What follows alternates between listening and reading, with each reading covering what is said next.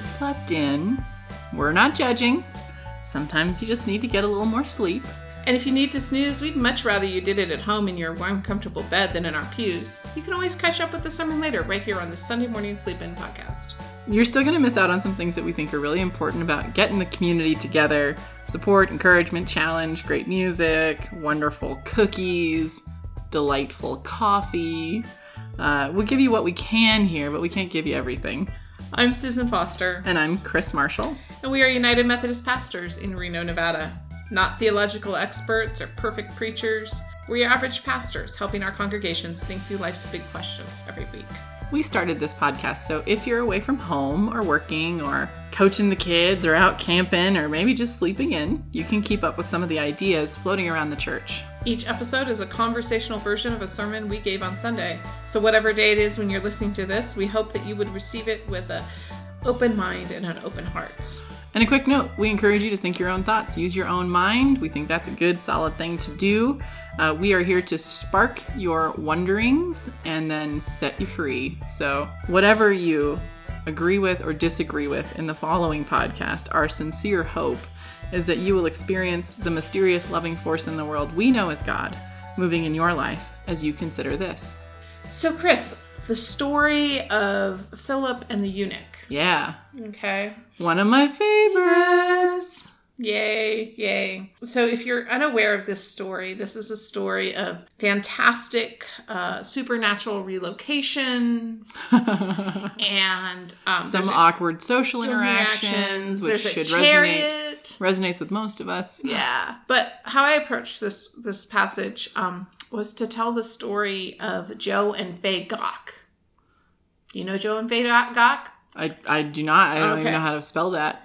Uh, they're a couple of farmers in New Zealand. Okay. And there's a really adorable video online, and I'll I'll find it to send so that we can put it in the show notes. But they're farmer they're farmers in New Zealand who are responsible for saving the kumara, the sweet potato, Oh, and they, they're like basically single handedly kept it from disappearing in New Zealand. wow. And And I'm guessing this is like a special New Zealand sweet potato, yeah, not like the stuff I get at the store and turn into potato chips, yeah, it's similar, related, but I don't, you know, but different, a But different, thing. different, right. Yeah. But they're immigrants. They're Chinese immigrants to New Okay. Zealand. They, both their families came after uh, the Second World War. They found refuge in New Zealand. They met each other in the 1950s and they married and became farmers. Saving the, the sweet potato is not the only innovation they've made. But they did save this kumra from black rot, which was like devastating. Yeah. And it was moving towards them. I mean, like- it certainly sounds good. yeah, certainly sounds tasty, right? As uh, these things in agricultural circles ha- often happen, as you know, is like The disease moves across the land. it moves across the land, and so Joe took it on himself. Not, and he doesn't call himself a scientist; he calls himself an experimenter to breed a kumra resistant to the rot. And then, instead of profiting from it, He just gave it away. he just gave it away That's great. just gave it away and gave it to the fr- farmers in the north who were you know losing crops and Yeah. not having income and they're just this acute adorable little couple right like the video just makes them look so adorable and they got you know the queen's service medal for this and all this kind of honor honorifics but they're just this adorable little farming couple who are still enjoying farming Yeah. you know 60 years on 70 years on I Saving don't- the world from black rot, one saving the coom word rot at a black time. from black rot, right? And I tell this story because I think it highlights how we each have a story. Here's here's people who made a difference in thousands of people's lives, and you and I don't know them Nope. until there's you know a cute Until little video. you preach about them. right until I tell a story about them, right? Facebook posts a sentimental video for Yeah. everybody to watch. Right, and I think about how many stories are out there. You know, your story, my story, but but the story of, of the people in our pews and the the story of the people we meet in the in the community and the, all of those stories, right? Mhm. and and how that how they each reveal something about who God is and how God is working in the world. The story of Philip and the eunuch is, is similar. The story of Philip and the eunuch have these like amazing aspects, right? Like supernatural. Philip is transported to where the eunuch is so that, that he can talk with the eunuch about what he's learning and the, the Torah that he is reading. And, and sometimes I think it's a story where when we read the story, we, we, we're thinking about Philip, as we often do in, in biblical We, stories. we identify with the disciples. we yeah. yeah. yeah we and we identify with sort of what's perceived to be the hero of the story hmm this story really though is about eu- the eunuch not about philip about Right. the eunuch and what he is experiencing in his story Right. and what we know of his story is pretty amazing right hmm a man who's like so far out of Philip's world as you could get. Foreign, powerful to some degree, a court official, literate. I mean, he's Wealthy. wealthy because he's car- he has a copy of the Torah, Yeah. right? Like that. It's not like here where you know,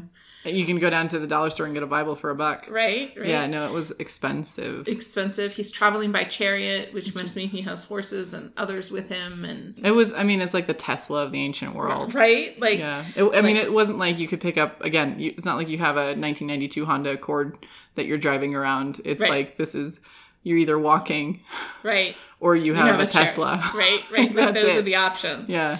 And the eunuch also has the curiosity and the time and the to explore this God thing, right? Mhm. He's a seeker, curious and questioning. He come to Jerusalem to worship.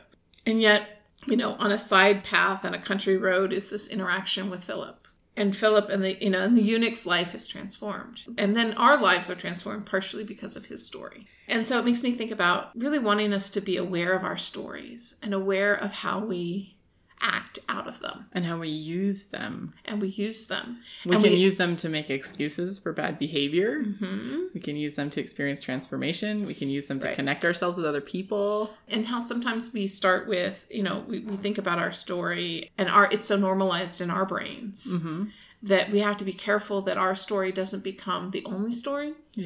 I just watched this fascinating. I'm going to use this in a sermon in a couple of months in podcast time. But Hannah Gadsby is Mm-hmm. an Australian stand-up comedian Mhm. who did a stand-up special that Oh, was yeah. her farewell to comedy. Right, And she talks about the way that she tells her story in order to get a laugh. And in order to get the laugh, right. there's three parts of a story: beginning, middle, and ending. You can't tell the ending. Because if you tell the ending, then it takes away the joke. You have Right. to have the tension. You have to control the tension in Right. the room. right, And so she said, I can't, I can't live out of my story that pla in that place anymore because it suspends me in adolescence. yeah, I need to be able to tell the whole story. I need to be true to who I am because when I'm telling you the story for the joke, I begin to believe that version of the story.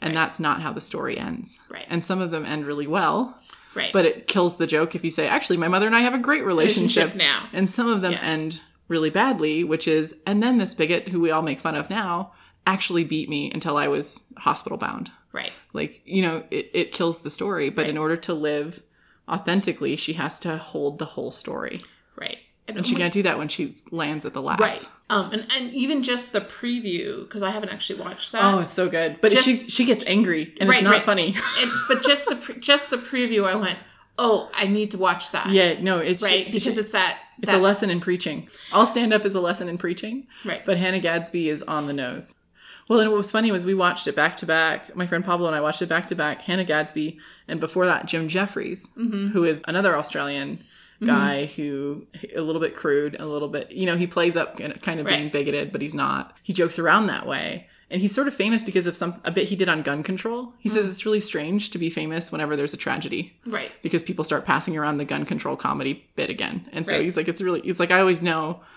that something, Something awful horrible has has happened happened. because my hits go up. so which is awful. But so so we we watch this Jim Jeffrey special and it's just joke joke joke joke joke and then we watch Hannah Gadsby and she's like yeah jokes don't work and we're like oh. right, right. Well, but And now I'm wondering how do Jim Jeffrey's stories end? Right, you know? right, right.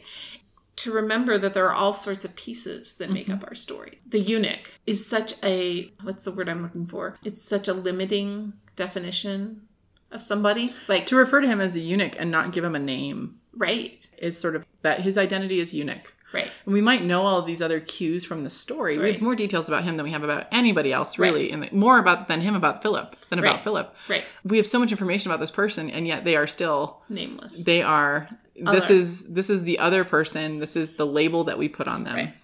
right. It's how I hear a lot of churches talk about the homeless. Mhm. Oh, this homeless guy came in, yeah. and it's like, well, what was his name?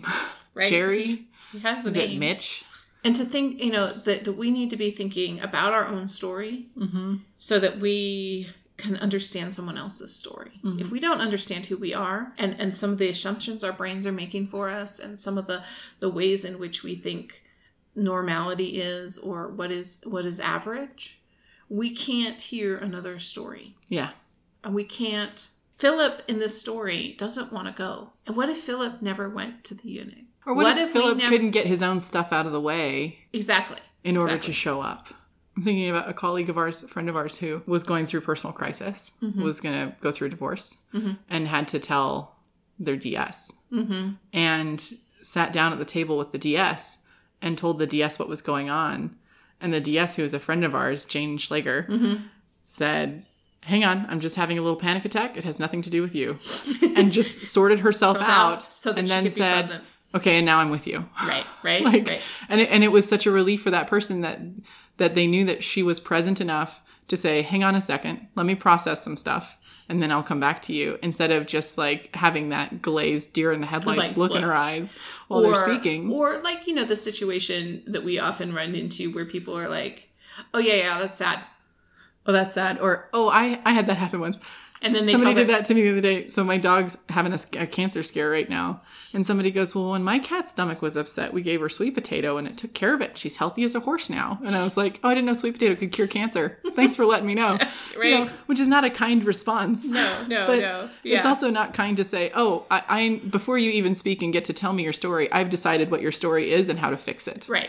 Like that's also not a gracious way to live your life. And and that we have to be aware that we have to be listening for other people's stories. Yeah, you got to give people a chance to get it out. and some of the things that we would that we think how whatever language we use in our heads about whether we think something is okay or not you know we need to stop and actually hear and realize that our stories are a lot closer to one another's and that's one of the ways that god works through us is to help us experience not just my our own stuff but to also help us understand other people It- It's what our denomination's trying to do right now. Right. Which it's not doing very well because we've all decided we're right. right But um, trying to get people to course listen I'm to each right. other's stories. Whenever there's a huge disagreement, you know, we always Right. want to focus on the disagreement and why we're right instead of saying, well, here's how I felt when I first heard about this disagreement, and here's what my experiences have been, and what have your experiences been, and coming to some kind of common ground, Right. finding that that unifying force in the midst of our stories Right. instead of just saying i'm right you're wrong let's not talk about it anymore Yeah. So, so what is your story? You know, where were you born, and what was your home life like, and what formed you, and yeah um, what do you love who formed you? what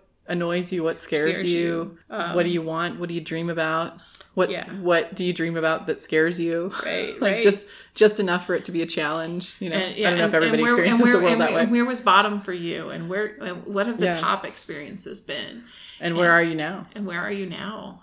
Do you remember what the pa- the bottom was like, and can you do you, can you see a vision for what the top might look like? And, yeah and how did you get out of it Yeah. And that we really need to be thinking about that. That Mm. it's okay that you and I have different stories.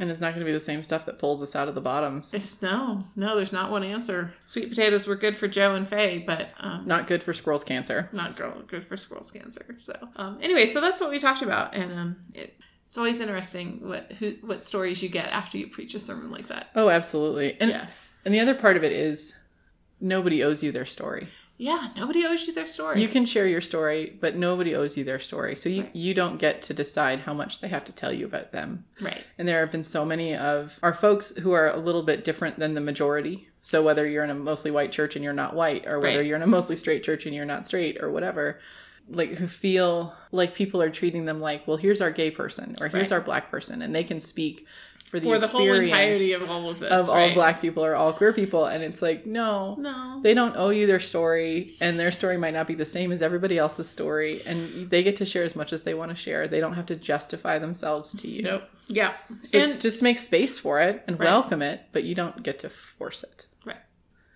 yeah.